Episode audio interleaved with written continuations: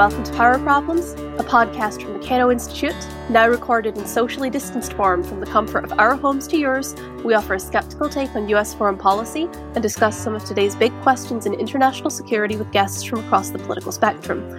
I'm Emma Ashford. The COVID 19 pandemic has brought about widespread uncertainty. What will society look like next week or next year? Will the economy recover? Which countries will emerge the strongest? The one thing that's certain, though, is that the US government can no longer ignore the changing realities of the modern world, especially when thinking about the military and the use of force. The unipolar moment is over. It's time to rethink what kind of threats are important, which ones aren't, and what resources and strategies we need to address them. Last week, my colleagues at Cato released a new paper on this topic titled Building a Modern Military The Force Meets Geopolitical Realities. It takes a look at the budgetary and strategic challenges that have hindered development and progress in the military. It explores what specific changes need to be made in force structure and weapons development. And it calls on Washington to re examine and realign our spending and national security priorities. So, joining us today to talk about the new paper are two of the authors Eric Gomez, Cato's Director of Defense Policy Studies, and Christopher Preble, currently the Vice President for Defense and Foreign Policy Studies at Cato, but also the co director of the new American Engagement Initiative within the Scowcroft Center at the Atlantic Council. Eric, Chris, welcome back to Power Problems. Thank you, Emma. Thanks, Emma. So uh, it's going to be a big shocker for our regular listeners, um, but this paper is centered around a grand strategy of restraint. So um, even though most of our listeners are probably pretty familiar, I thought we should start with a very quick refresher for those that are unfamiliar. Um, so tell me in a nutshell, what is restraint and why does it matter for the military? Well, restraint means, in the simplest terms, terms the restraint in the use of force. Um, and I think that that makes sense for uh, a, a, paper that's focused on the military and the structure of the military, but it also uh, needs to take account of why, uh, it, in our opinion, uh, restraint is the appropriate course for the United States. Uh, as I've written for many years, including in a book called The Power Problem, um, the use of the military is often not necessary in order to keep the United States safe and secure. Um, and and therefore, if we were to restrain our impulse to use it, we would actually be safer. Now, this is a hard sell for a lot of different reasons, uh, not the least of which is that the military instrument is easily wielded in the United States because the power is held ultimately in the hands of a single person. Uh, and so, unlike the rest of our political system, which is uh, defined mostly by gridlock, uh, presidents of the United States, and again, not just starting with President Trump, have figured out that if they really want to get something done quickly, the way they do it is to reach for the big hammer. And so uh, that's ultimately what restraint is all about, is about limiting the use of force because it is not actually necessary in order to keep us safe and secure. So something I, I hear a lot from people um, is that they they don't know how to operationalize restraint, right? So we do spend a lot of time talking about the strategy components of restraint. You know, why should we do it? Why is it better than what we're doing today? Why do we need to do it going forward? We don't spend as much time talking about um, how we design a U.S. military for a grand strategy of restraint. What would it look like if we tried to move in that direction? Um, and so um, I, I assume I know that's part of the motivation behind this paper. Um, but I'd like to, to hear you both talk about that a little. Why is it important for us to re examine our, our military structure if we're going to shift our grand strategy? Well, I think there's a few really good reasons to do it. The first being that usually restraint is defined by things that you don't do. What what countries do you not intervene in? What conflicts do you not pursue? And while that I think is very useful in especially in the strategy that we're in now of just trying to do a lot of things in a lot of different places. It is more difficult, I think, sometimes to sell that to people who are not already believers in restraint, right? So it's it's useful to say, here's what you do do, right?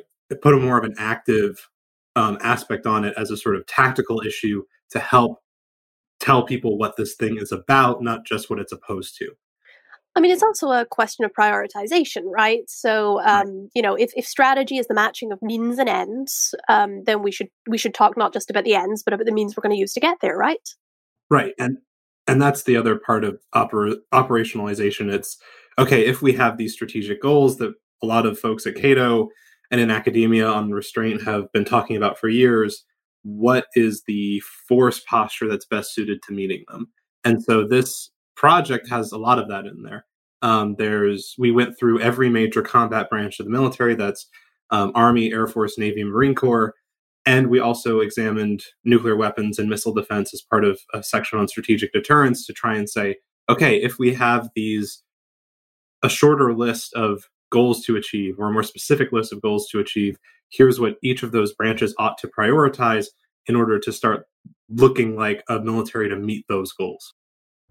Yeah, and can I also add to that? I, I think that we've we've quickly sort of summarized both the restraint of means and the restraint of ends, both of which are important for a grand strategy of restraint.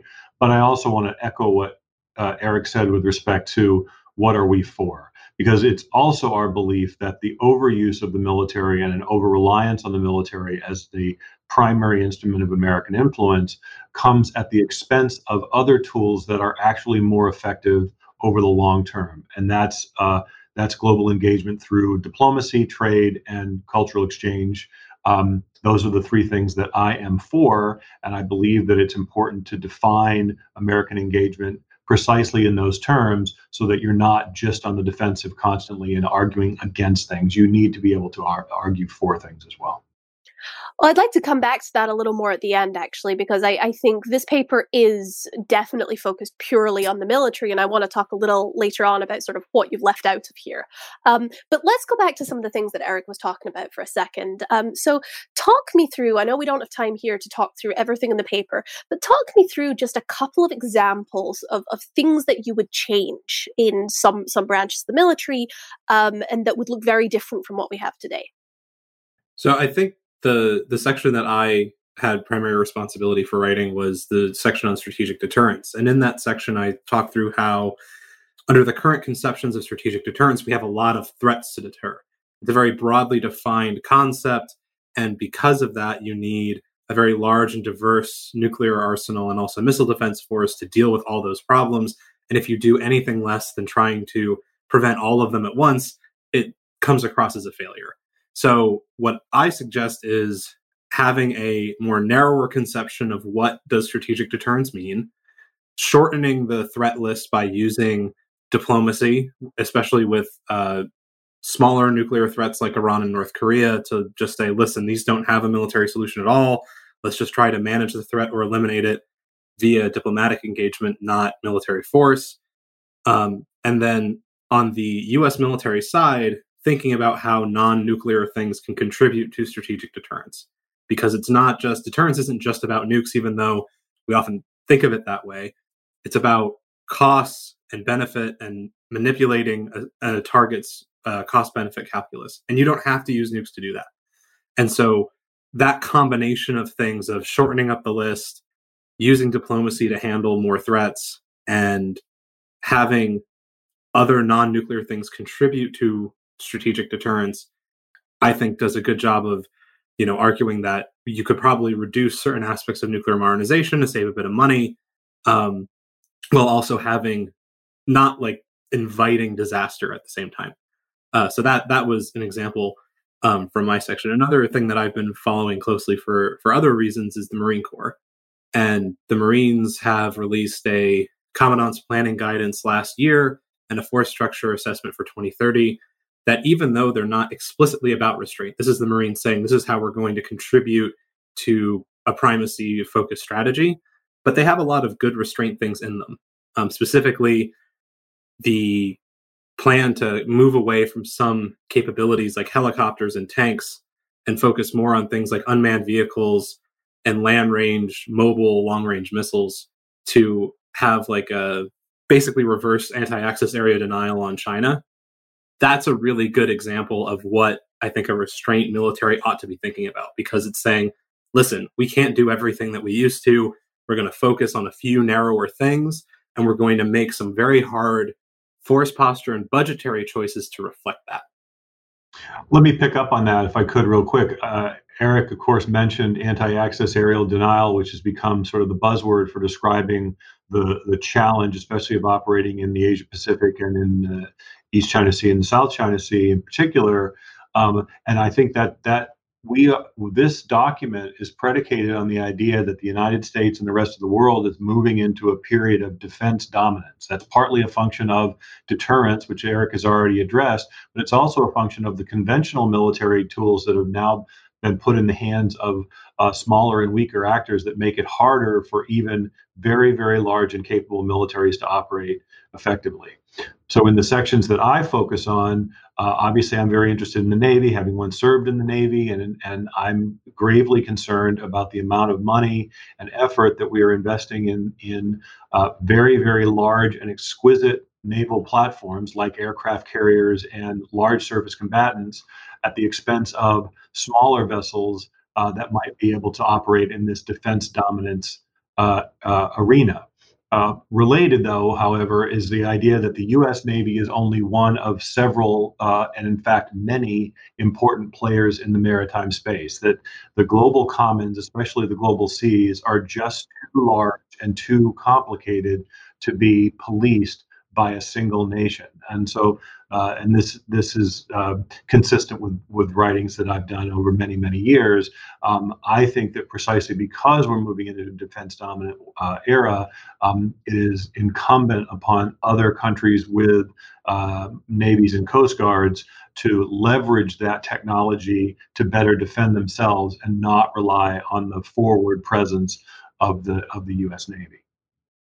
You know, I want to come back to the the first part of what you said there, um, because as somebody who's uh, effectively an outsider to this debate, I don't really do defense policy. Um, it sounds like um, the the argument that you're you're making on you know certain kinds of platforms really echoes some of the arguments that scholars have had about um, shifts from battleships to other kinds of platforms when when battleships effectively just became obsolete overnight um, and nobody realized that that was going to happen. And it sounds like you're describing almost a similar kind of shift in the operating environment um, and that the navy's not prepared right now for that shift.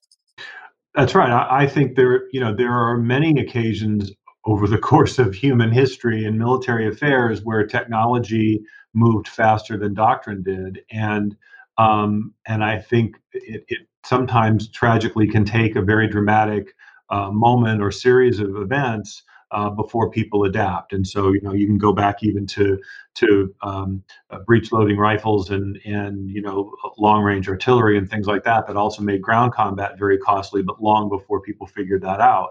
Um, and again, the Navy experienced that uh, in the in the early 20th century with the advent of, of aircraft on on uh, on ships.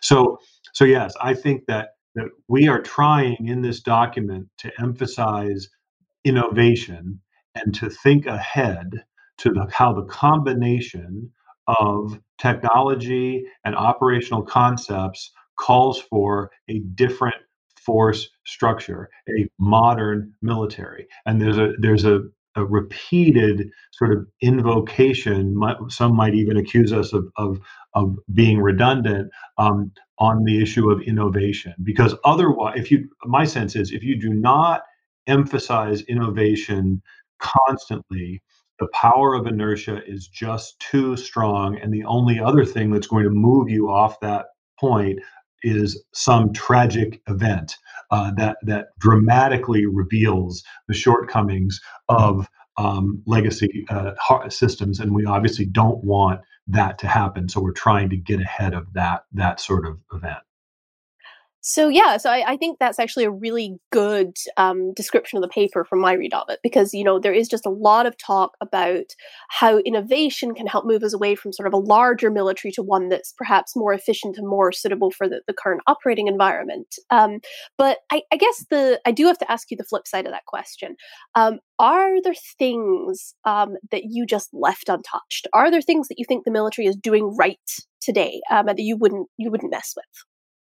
Yeah, so I, I think the two of the biggest areas that immediately come to mind are I don't know if you want to group them under like the 21st century branches or or what, but this this project didn't really touch on Space Force.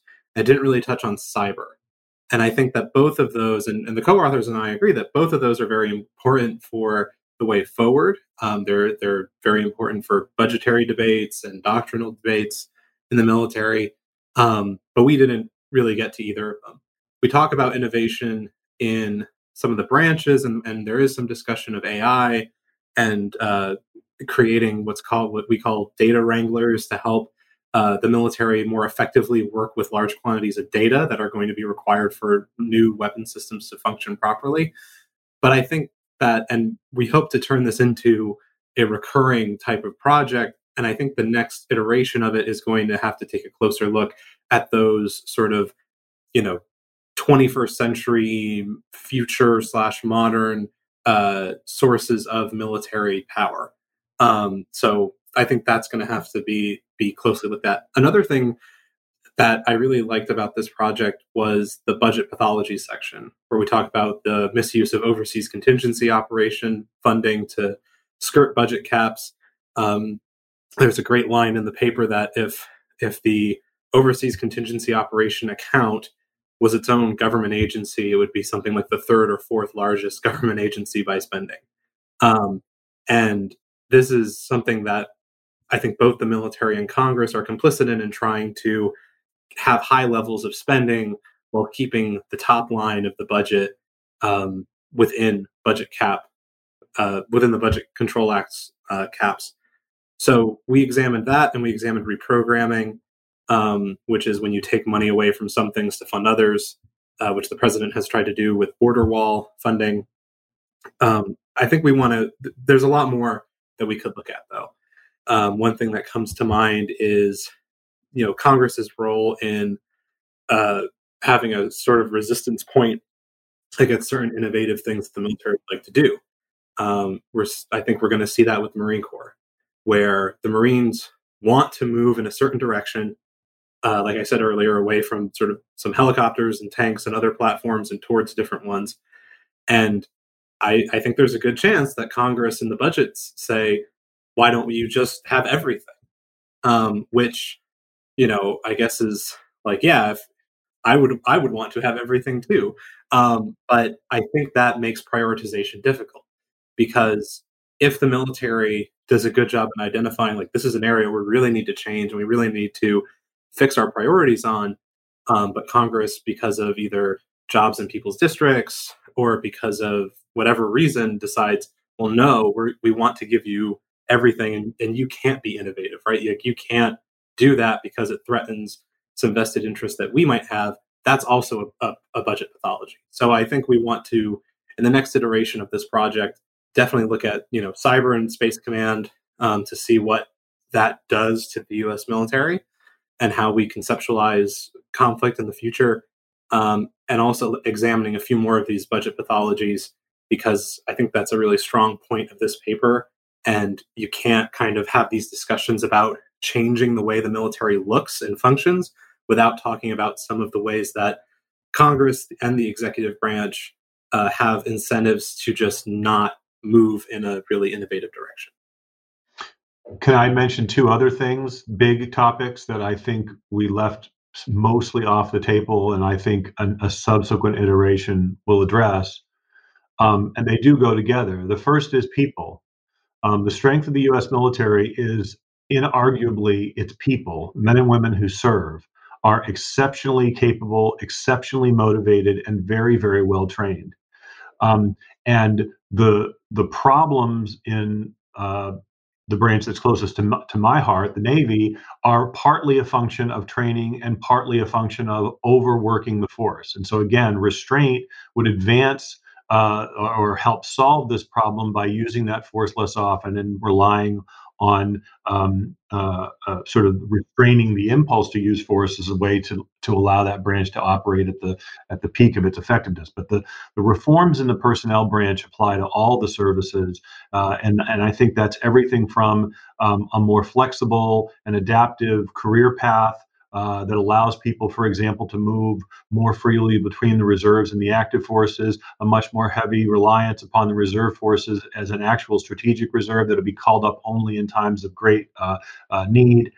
Um, and the other thing uh, that I think we didn't address in great detail uh, is unmanned systems, uh, which also goes together with if we rely more heavily on a smaller but very, very well trained, adaptable force of men and women, then they will be using more unmanned systems. Um, I really didn't address that in the Navy section of the paper, although I do think that that the most important innovations in the surface fleet and in the subsurface fleet, frankly, over the next quarter century or so and beyond, are going to be in uh, accelerating the move towards unmanned systems, which for now uh, is is really uh, not yet really gotten off the ground in the Navy in particular.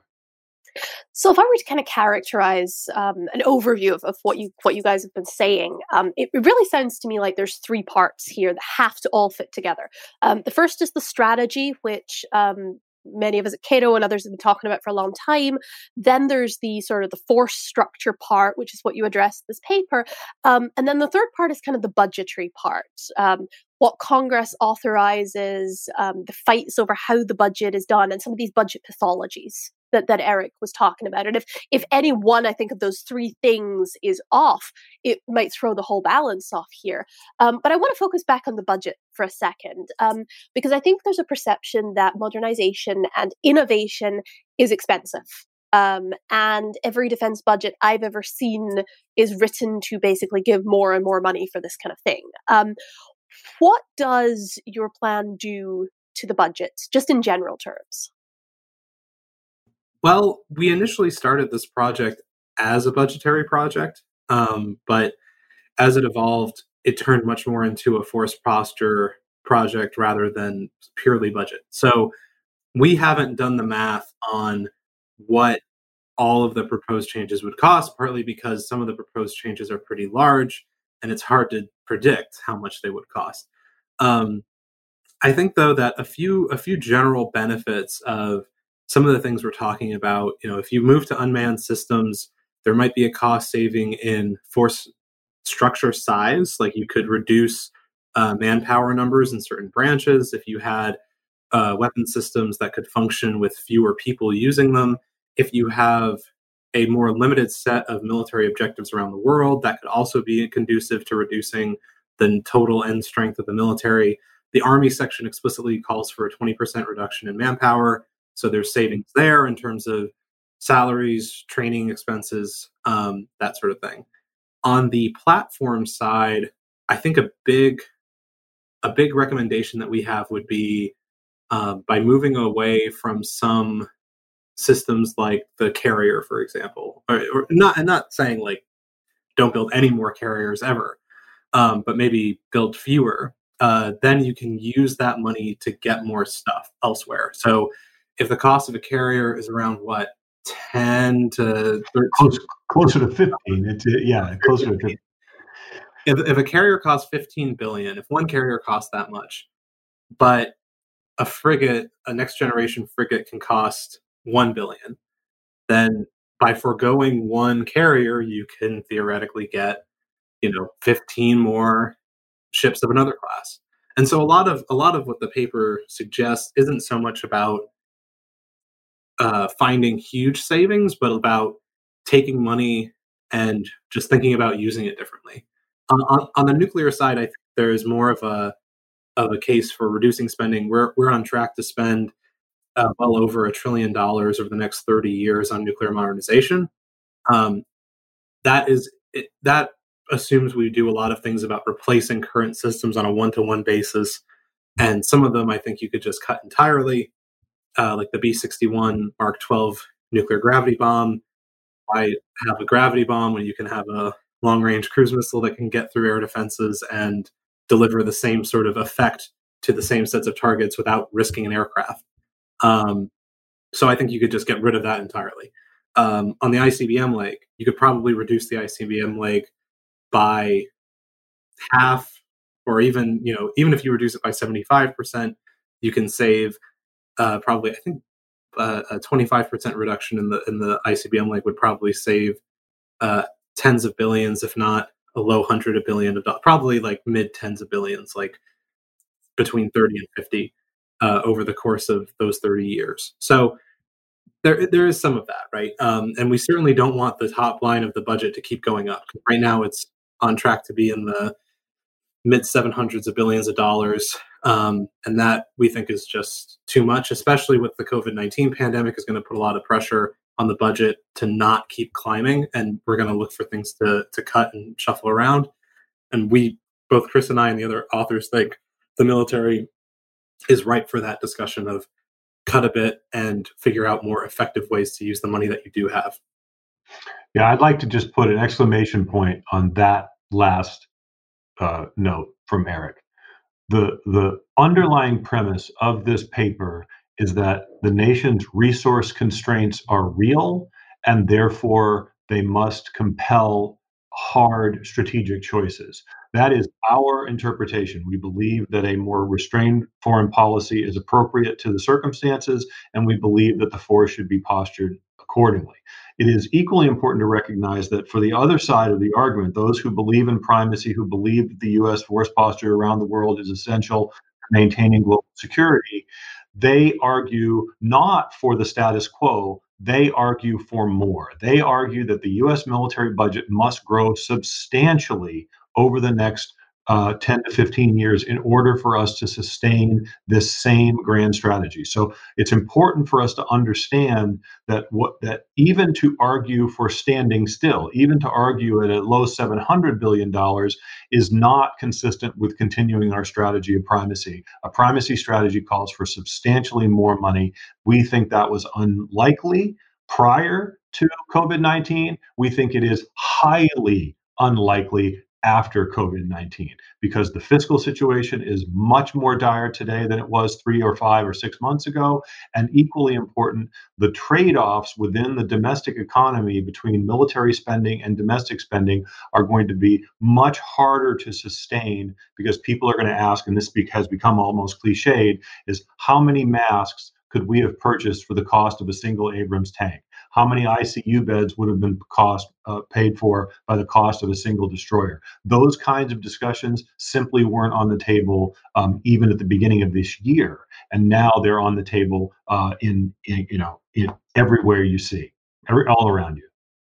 You know, I think that actually provides a sort of a, a great question to wrap up on um, because this paper was written before the COVID 19 pandemic um, sort of started, or b- rather before we all started working from home, before everything just went uh, sideways. Um, but since you know we're, we're on the inside here at Cato, I, I've been involved in the writing this project. I know what you guys have been um, sort of talking about. You went back and incorporated the COVID nineteen pandemic into the paper. Um, you know, it's been a really sudden global shift. Um, and so, Chris, you you started to talk about this a little, but I really just would like both of you to talk a little about whether it changed your thinking at all um, as you wrote about force structure, or did it sort of just reinforce what you were already talking about? I think it's fair to say that it, it mostly reinforced what we had already concluded, which is, again, we were talking about resource constraints even before everyone else was talking about resource constraints. We were talking about the vulnerability of the military instrument to uh, non-traditional threats. We were talking about how um, these these tools that we've grown accustomed to are are not uh, particularly useful, uh, or perhaps uh, worse than useful, uh, uh, than against you know a, a, an infectious disease, as the as the incident as the incident surrounding the the Theodore Roosevelt, the aircraft carrier that had to go to Guam because of the outbreak of the disease in the ship. Um, so so what's striking to me is that with the exception of a preface that we wrote just last month, a short preface, um, we were able to insert fairly easily a few references to COVID 19 without changing any of our underlying conclusions, which is, uh, again, that we must prioritize both in terms of our strategic ends and in terms of the means that we use to achieve those ends. Yeah, to echo what Chris said, the pandemic throws a lot of what we already thought just into starker contrast. And I think having the shock of it fiscally um, underscores, you know, when you, when you have limited resources, you need to make sure that they're being used in a very effective way. Um, I don't see how defense budget. I don't see how any administration can justify massively increasing the defense budget at this point uh, after what the country has experienced on the um, in the economic fallout of COVID, and you know, restraint can help. Right? It's like we've been saying this stuff for many years about the benefits of restraint. It's starting to gain more traction uh, before the pandemic, and I think that if you know if you're looking for a one of my one of my favorite um, onion headlines is this thing that says climate scientists you know telling leaders that green plans ready to go whenever. Like restraint grand strategists tell leaders that uh, an alternative way of doing things is ready to go whenever. Um, and i think this is this report represents a big contribution to that. And going forward restraint is going to become not only i think strategically wise but also fiscally necessary and like here's a plan uh, hope hope hope some folks uh, who have uh, some power over the budget can read it and incorporate it. Well, great. Well, I, I think that's a, a great note to wrap up on because we're, we're out of time. Um, but I, I do think that this report is um, a really great contribution to this debate. Um, you know, I, I think I mentioned this earlier. A complaint I often hear is that people just don't understand how the US military would look um, under a grand strategy of restraint. I think this at least starts to answer that question. So I strongly encourage everybody to take a look. You can find it on the Cato website. It's called Building a Modern Military. So, Eric and Chris, great to have you back with us. Thank you. And thanks to our production staff, Tyler Shanahan, Cecil Sherman, and Lauren Sander. Thanks to everybody at home for listening. You can continue the conversation at our Twitter handle at Power Problems. And if you like the show, leave us a good review on iTunes or recommend us to your friends.